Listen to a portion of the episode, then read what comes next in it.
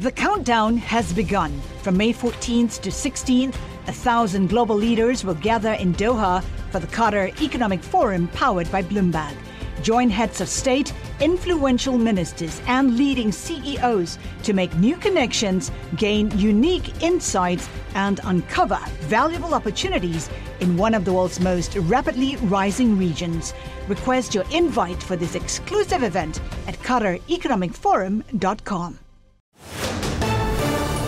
You're listening to the Bloomberg Law Podcast. Catch us weekdays at ten p.m. Eastern on Bloomberg dot com, the iHeartRadio app, and the Bloomberg Business app, or listen on demand wherever you get your podcasts. I'm Kimberly Robinson. And I'm Lydia Wheeler. We're filling in for June Grasso, who's out this week. Ahead in the hour, we'll talk about the fight at the Supreme Court over a six billion dollars bankruptcy settlement that could release the billionaire owners of Purdue Pharma from all liability related to the opioid overdose deaths. But first, we'll talk about the late Justice Sandra Day O'Connor, the first woman to sit on the U S. Supreme Court. So today, I'm pleased to announce that upon completion of all the necessary checks by the Federal Bureau of Investigation, I will send to the Senate the nomination of Judge Sandra Day O'Connor of Arizona Court of Appeals for confirmation as an Associate Justice of the United States Supreme Court. She is truly a person for all seasons, possessing those unique qualities of temperament, fairness, intellectual capacity, and devotion to the public good, which have characterized the one hundred and one brethren who have preceded her. That was President Ronald Reagan, who nominated O'Connor in July nineteen eighty-one. The justice died last week at the age of ninety-three. Joining us to talk about her trailblazing time on the bench is New York University law professor Melissa Murray, who co-hosts a podcast on the Supreme Court called Strict Scrutiny. Thanks so much for joining us. Thanks for having me.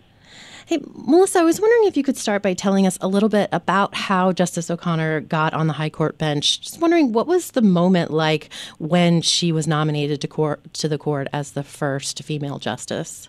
Well, obviously, this was a campaign promise that Ronald Reagan made in sort of the wake of the women's rights movement. But when he had to actually go about finding a Republican woman to nominate, he didn't have a lot of choices on the federal bench. Republicans didn't really have a great track record of putting women on the bench. And in fact, most of the women who had been on the federal bench at that point had been appointed by Jimmy Carter, and that included Ruth Bader Ginsburg. So while there were a number of choices on the federal bench, they weren't necessarily ideologically aligned with Reagan and his electorate.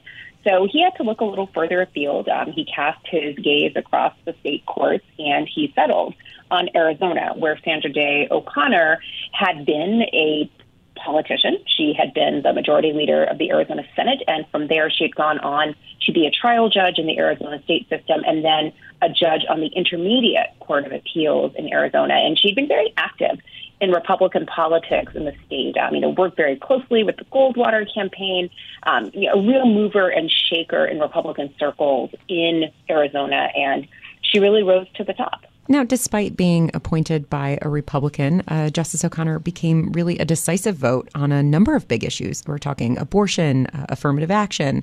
Um, so I'm wondering, can you tell us about a few of those notable decisions? Sure. Um, you know, even straight away when she joined the court, um, she definitely had some decisions that really have become canonical, the things that, you know, we teach now in constitutional law. One of them um, was a decision in the nineteen eighties called Mississippi University for Women v. Hogan, which was a challenge brought by a man, Joe Hogan, who sought admission to a nursing program at the University of Mississippi for Women, and he was denied admission because the program was exclusively for women. So this is a sort of predecessor to the V M I case that was later decided by the court in nineteen ninety-six. In that case, the University of Mississippi said this program is exclusively for women because we are trying to remedy the historic exclusion that women have faced in the employment market. And Justice O'Connor kind of did the smell test on this and was like, you know, women really haven't had a lot of barriers to being nurses. This actually seems like a program that's rooted in a stereotype that the only kind of medical profession for which women are well suited is nursing. And so on that ground, She said this was not really a program where a gender classification could be upheld. Um, this was something more insidious, more of a stereotype, and she invalidated it, and she got a majority of the court to do so. She would later go on to broker some really important compromises on landmark issues like abortion, for example. Um, as a justice of the court, uh, she evinced a real skepticism of abortion, um, not necessarily in whether or not a right existed, but whether or not the right existed and could coexist with the state's interest in regulating the procedure itself. And recall, she had been a legislature at the state level, and so she very much believed in the prerogatives of states over certain things like health and welfare. And so she really brought this to her judging on the issue of abortion. And she was the one who articulated in a series of separate opinions in cases like Webster and Thornburg this idea of an undue burden. And then in nineteen ninety-two, when the court took up Planned Parenthood versus Casey, this challenge to Roe versus Wade, she really had an opportunity to put that into practice. It seemed to everyone that the court was poised to strike down Roe versus Wade, but she, along with Justices Kennedy and Souter, formed a troika that really compromised on this question, reading the public mood, recognizing the interest in stare decisis.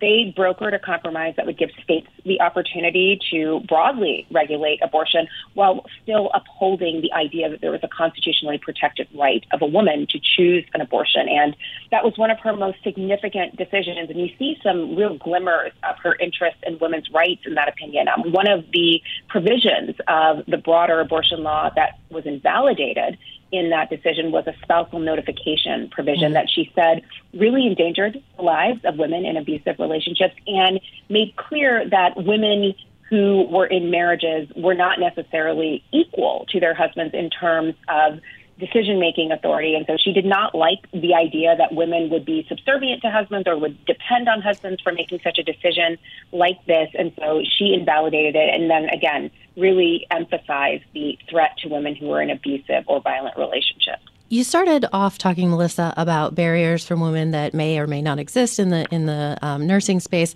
Um, even once Justice O'Connor got on the bench, there must have been some barriers to being the first woman on the court. Can you talk a little bit about what that must have been like for her day in and day out? She mentioned this a few times when she talked about her tenure on the court. Like, it was hard to be the first. I think she very much felt the weight of her historic appointment. Um, and she said, you know, very frankly, it was great to be the first, but she didn't want to be the last. She didn't believe that her gender necessarily um, fed or influenced the way that she judged. She said, you know, a wise old man and a wise old woman would reach the same conclusions. But you know, it was really clear that in some of these cases, particularly in cases involving women's rights and gender rights, she very much came down in favor of women's rights and had perhaps a more keen eye for the kinds of injustices that women had experienced. And she experienced some of them herself. Very famously, you know, she graduated near the top of the class at Stanford Law School and could not find a job in the legal field as a lawyer. She was told to get a job as a legal secretary, was offered jobs as legal as, as a legal secretary. So, you know, I think she understood that very well. And she also spoke about how much of a relief it was and a joy when Ruth Bader Ginsburg joined the court in nineteen ninety-three, when she was no longer the only woman on the court. And, you know, they were two very different jurists, um, in some cases diametrically opposed in terms of their jurisprudence. But on the question of women's rights, they were often in alignment and voted together ninety percent of the time in women's rights cases. Hmm. So, you know, Justice O'Connor was known for being the first female justice on the court, but she was also known for being the last justice uh, to have any prior elected political experience, you know, before she was confirmed to the court. Can you tell us more about that? I know you mentioned it before about, um, you know, her time in, in Arizona, but can you uh, walk us through what her background was there? Well, I think to today's listener, the idea of a judge who is also a politician seems a little far afield because we just don't have that profile on the court anymore. I think the person who comes closest to it is someone like Justice Kagan, who had to be relatively political as the dean of Harvard Law School, but certainly was not an elected official in that way. Um, but you know, for a very long time, this was not an unusual profile for a justice to have. Earl Warren, very famously, came from California politics. Hugo Black had been a senator from Alabama. And Justice O'Connor, of course, spent a lot of time in the Arizona state legislature. And it did inform her judging. Um, she very much believed in this question of federalism. She was one of the stalwart um, people on the court on the sort of new federalism that really sought to make a clear divide between the prerogatives of the states and that which was then reserved for the federal government, and making sure there was a clean line and that states maintained their regulatory prerogatives.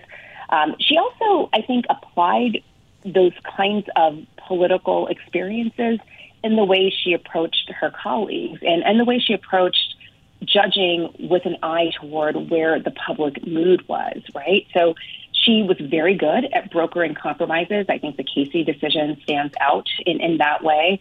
Uh, but she also was very adept at sort of understanding where the mood of the country was on hot button issues and making sure that the court didn't get too far out ahead of the country or lag too far behind. And mm. that often meant that she wasn't advancing a broad ideological or theoretical agenda about what the Constitution should mean, but rather was making very incremental, narrow decisions that really hewed to the four corners of each case that was presented. Coming up on the program, we'll talk more with Melissa Murray about the late Justice Sandra Day O'Connor. Remember, you can always get the latest legal news by listening to our Bloomberg Law Podcast on Apple, Spotify, or wherever it is you get your podcasts. I'm Lydia Wheeler. And I'm Kimberly Robinson. This is Bloomberg.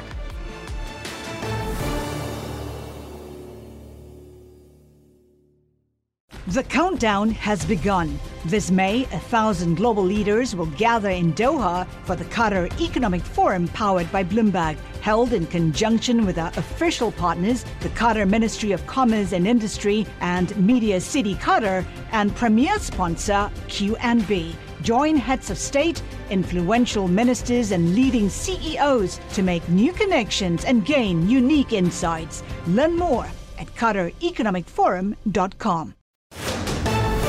You're listening to the Bloomberg Law Podcast. Catch the program weekdays at ten p.m. Eastern on Bloomberg Radio, the TuneIn app, Bloomberg dot com, and the Bloomberg Business app. You can also listen live on Amazon Alexa from our flagship New York station. Just say, Alexa, play Bloomberg eleven thirty. I'm Lydia Wheeler. And I'm Kimberly Robinson, in for June Grasso. You may be surprised that I'm promoting civics teaching and learning using online media. I'm not an expert in it, but these are the new tools of civic engagement for the digital generation, the young people. And even a retired cowgirl like me knows that we need to use these tools to educate if we're going to inspire and interest today's young people to become active and knowledgeable civic leaders. You just heard Justice Sandra Day O'Connor introducing her online teaching tool, iCivics. We've been talking to New York University law professor Melissa Murray about the life of Justice O'Connor, who passed away last week. Melissa, Justice O'Connor's legacy was solidified long before she retired in two thousand six, but she continued to be a public servant for many years after her retirement, championing causes like judicial independence and civics education. Can you tell us a little bit about some of the things that she did after she left the court and, you know, how that sort of compares with what we see from, you know, justices who have recently retired? Well, I mean, iCivics is perhaps the cornerstone of her post-retirement work. I mean, she did retire in two thousand five, and she wanted to be engaged. Um, I, I think at this point in time, I'm, I'm only speculating here, but, you know, at this point, I think she probably realized that her vote in Bush versus Gore in two thousand, which propelled George W. Bush to the presidency and set the stage for John Roberts and then Samuel Alito to be appointed to the court. And indeed, Justice Alito took her seat. Uh, I, I think she understood that that had really changed the tenor of the court, had really sort of pushed the court in a rightward direction. And, and it was very clear, um, even before the addition of the Trump justices, that the addition of Justice Alito in her seat had really moved the court to the right. You know, she had been among the majority in a decision to uphold the McCain-Feingold campaign finance law in McConnell, and that was principally undermined by a big part of the decision in Citizens United in twenty ten. And so, you know, I think perhaps we might understand her work in civics education and focusing on young people. Um, uh, this was an opportunity for her to sort of re-engage this question about what democracy is, what is required of a democracy, and what is the role of a judge in a democracy. Now, you mentioned her retirement before, um, and it's... It- At the time, the circumstances were a little tumultuous, particularly as it came to the timing of her retirement. So can you tell listeners a bit about that?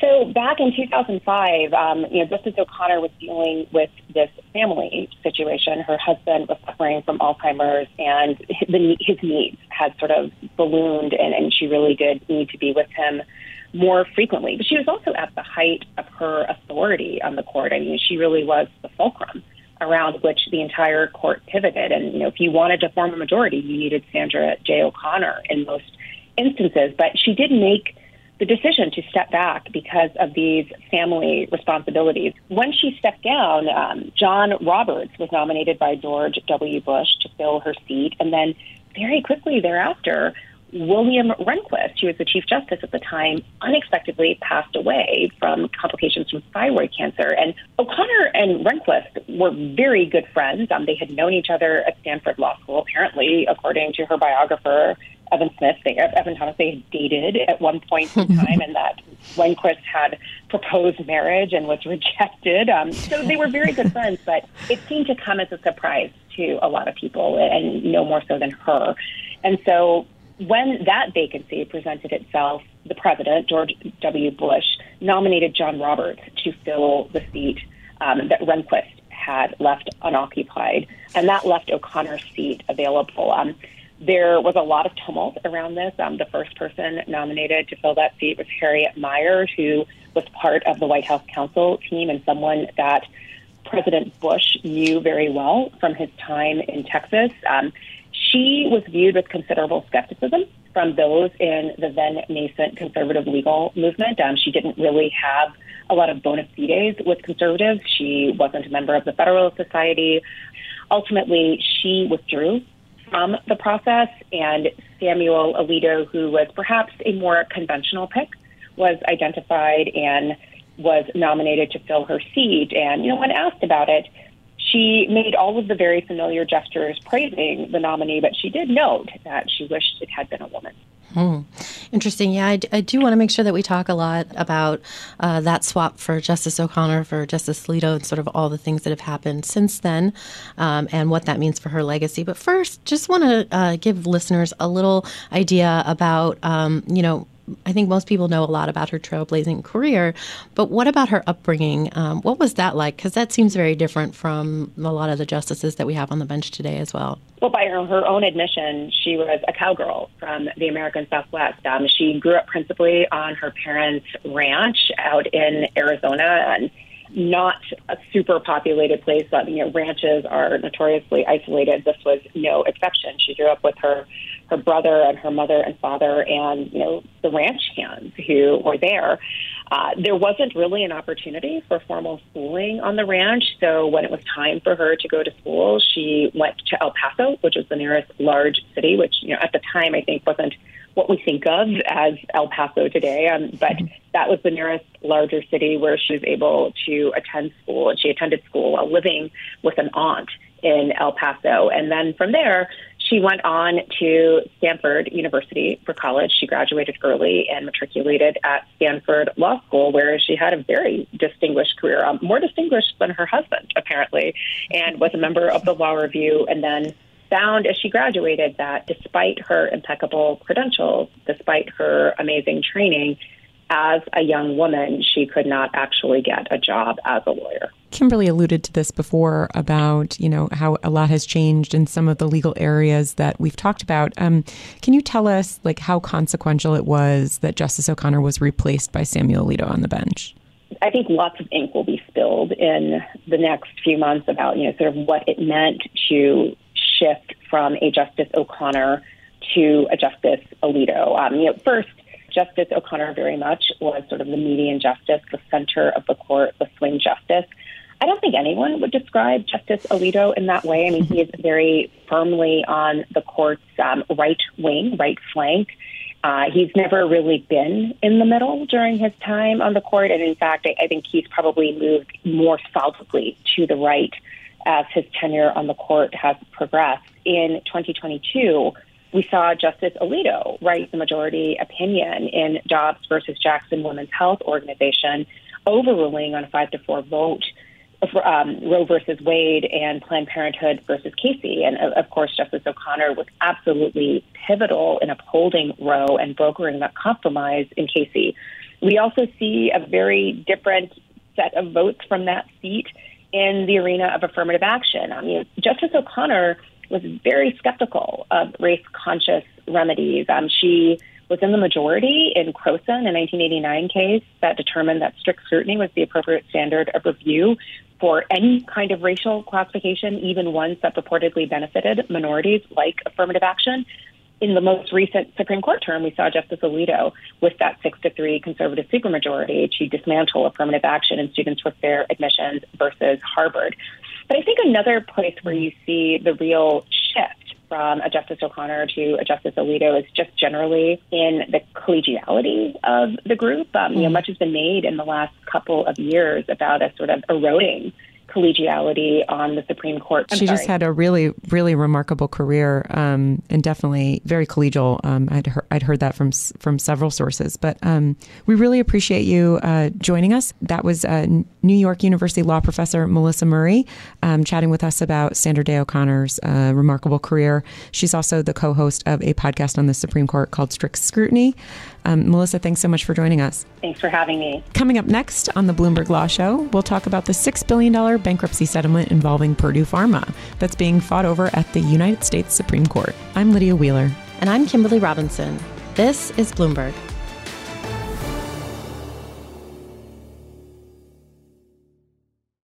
The countdown has begun. From May fourteenth to sixteenth, a thousand global leaders will gather in Doha for the Qatar Economic Forum, powered by Bloomberg. Join heads of state, influential ministers, and leading C E Os to make new connections, gain unique insights, and uncover valuable opportunities in one of the world's most rapidly rising regions. Request your invite for this exclusive event at Qatar Economic Forum dot com.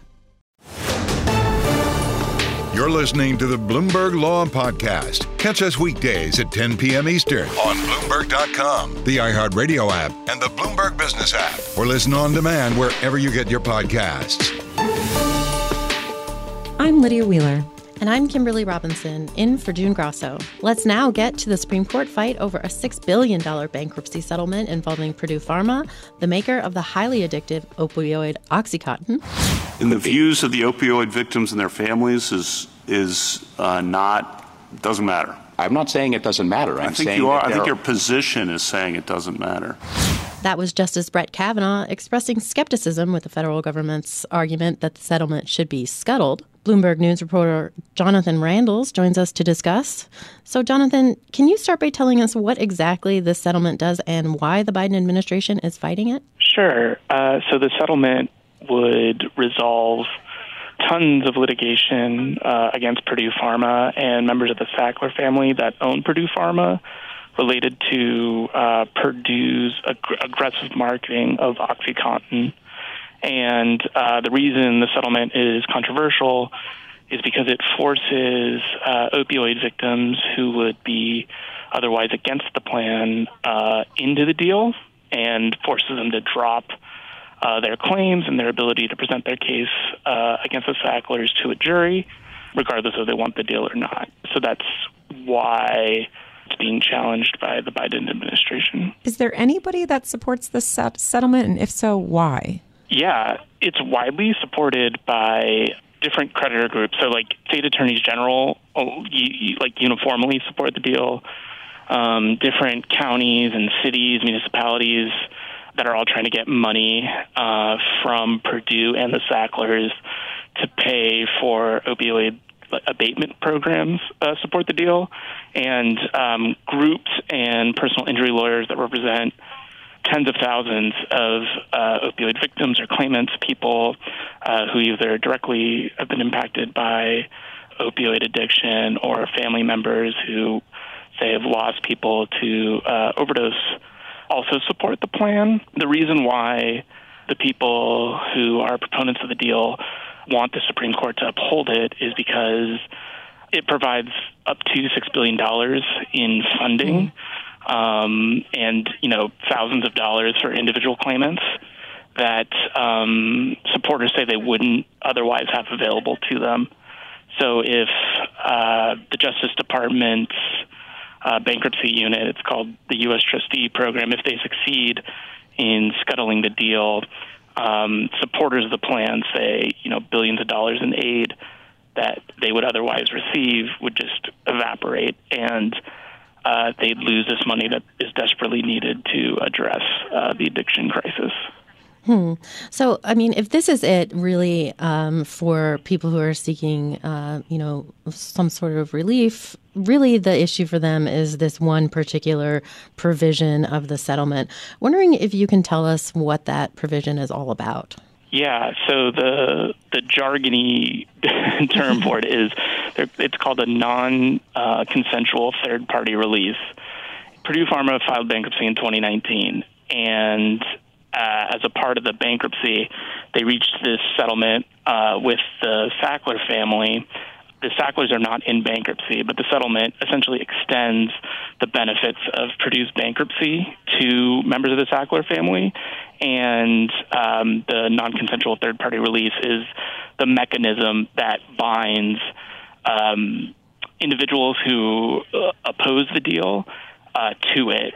It's it's something that was first used uh, in the late eighties and authorized by Congress in the early nineties to deal with uh, asbestos litigation, and it's been expanded uh, over the last three decades to address all types of product liability uh, lawsuits and uh, waves of litigation um, over sexual abuse. So it's been used to resolve uh, sex abuse litigation brought against different different Catholic archdioceses, um, U S A Gymnastics, um, Harvey Weinstein's um, former film studio, uh, directors and officers of that film studio uh, were the beneficiaries of this type of arrangement as well. And the thought is lawsuits can be complicated when there's, you know, tons of litigation brought by hundreds, or in this case, hundreds of thousands of individual claimants. Um, these types of deals, while, you know, it's not great to force um, holdouts into a deal, uh, it's, the argument goes, necessary to distribute uh, a bankrupt company's limited funds as fairly as possible. So does this actually protect the Sackler family from future litigation then? Yes. Any any claim related to Purdue's marketing or sale of uh, opioids would be uh, resolved or extinguished, however you want to describe it. Uh, any any future lawsuit that would be brought um, would. You can get into like the specific like legal mechanics of how this works, but it would essentially be blocking any future lawsuits against the mm-hmm. Sacklers related to um, the opioid business. What about lawsuits by the federal government? Are those would those be blocked if this deal it gets the green light from the Supreme Court? It would resolve uh, civil lawsuits. So I think that the, the Department of Justice, God, it was probably twenty twenty. The Department of Justice uh, settled their civil claims against the uh, members of the Sackler family for, uh, I don't have the number right off the top, but I think it's like two hundred twenty-five million dollars the Sackler family agreed to pay to resolve the federal government's civil liability. Th- so this would resolve, you know, any kind of lawsuit seeking money against the f- family mm-hmm. brought by the federal government or uh, individual state authorities, uh, local counties, or personal injury victims. It does not Uh, prevent any federal authority or state authority from bringing any potential criminal charges against uh, anybody related to Purdue. Um, but, you know, the Sacklers have always maintained and continue to maintain that uh, these are merely allegations. They've, um, you know, deny liability and all wrongdoing. And, of course, they've never been criminally charged. Now, the justices today seemed really divided. You know, there were several justices that were skeptical of the Sackler's arguments, yeah. um, and others that were skeptical of the government's attempt to scuttle this deal. So can you talk about kind of where the justices were shaking out? Like, were they following kind of on their ideological lines here? Or, you know, was there was the divide kind of across uh, across the aisle? Uh, uh, the latter. It's kind of interesting. You know, bankruptcy doesn't always get as much attention um, in the Supreme Court as other um, more, and rightfully so, more high-profile or, or, you know, controversial or contested kind of legal issues of the day. Um, so it's always kind of interesting when something from, um, you know, bankruptcy court finds its way all the way up to the Supreme Court, and as is often the case, as it was today, too, um Yeah, uh, the, this issue kind of cut through the normal conservative, mm-hmm. liberal, ideological lines.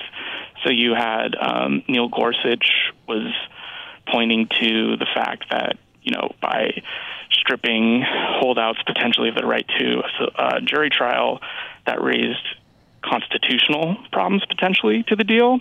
Mm-hmm. Um, and you had uh, liberal justices, you know, raising different arguments against it, like the fact that um, Purdue transferred oh, it was like ten billion dollars in in um, funds from the company between two thousand eight and before they filed in twenty nineteen.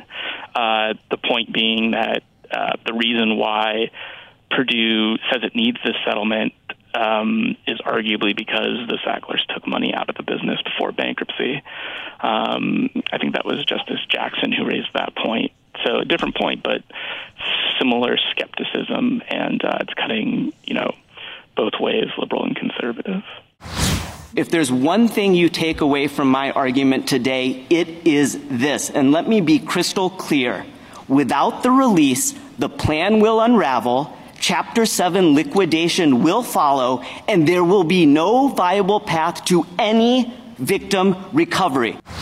That was attorney Pratik Shah urging the justices to greenlight the six billion dollars settlement involving Purdue Pharma. Jonathan, wonder if you can talk to us a little bit about the future implications of the case if the court were to side against Purdue Pharma. Is Shah right that there likely won't be any relief for the victims and their families? That's really hard to say. Obviously, what Shah was arguing, and, and a lot of proponents of the deal uh, who represent the interest of opioid victims have been adamant for years now, as this has been tied up in appeals, that this is the best and only deal available to opioid victims. And without it, you know, there, there's a whole parade of horribles that will happen, including um, a loss of up to six billion dollars that could, you know, address, help address or rectify at least some of the harm caused by Purdue.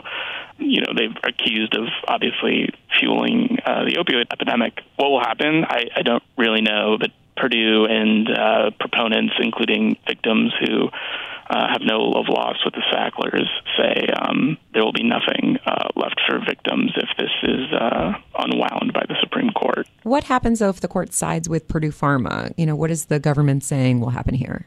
Yeah, that's a good question. They're, they're much more like a straightforward argument being as good as this settlement might be for everyone involved, it's not permitted under the bankruptcy code. It's mm-hmm. it's kind of that simple.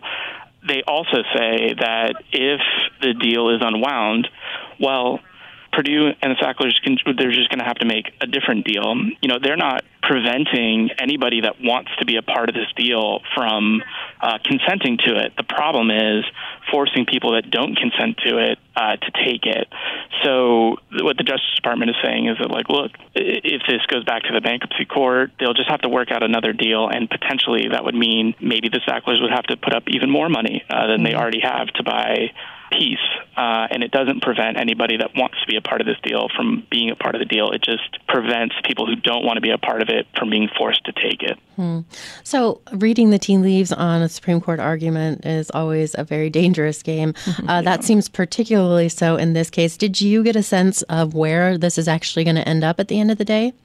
No. I wish I did, but, you know, it's, I mean, I think the most interesting thing is getting, um, you know, justices that wouldn't otherwise agree, kind of raising similar arguments or kind of being um, in agreement either against the deal or at, at the same, you know, uh, raising questions about the challenge to the deal, I kind of found interesting. What about the broader impact here? Is there any concern that this deal could up- upend bankruptcies in general going forward?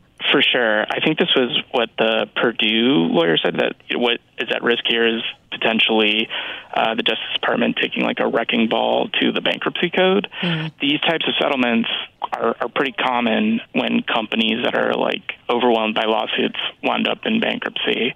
And uh, if the Supreme Court says you can't make this type of deal, um, you know, maybe it means that companies that would file bankruptcy to try and you know, some, come to some sort of like grand settlement of litigation. Maybe they don't file bankruptcy in the future. So yeah, it, it if the Supreme Court um, agrees with the Justice Department, um, it would have pretty broad implications um, for bankruptcy in general and its use as a forum to resolve Uh, this type of mass litigation uh, in the future. Wow. So uh, lots to watch for uh, in that case. Um, that's Bloomberg News reporter Jonathan Randles. Thanks so much for joining us. Thanks for having me. By the way, the Sackler family denies all liability and hasn't been criminally charged. And that does it for this edition of the Bloomberg Law Show. I'm Lydia Wheeler. And I'm Kimberly Robinson. This is Bloomberg.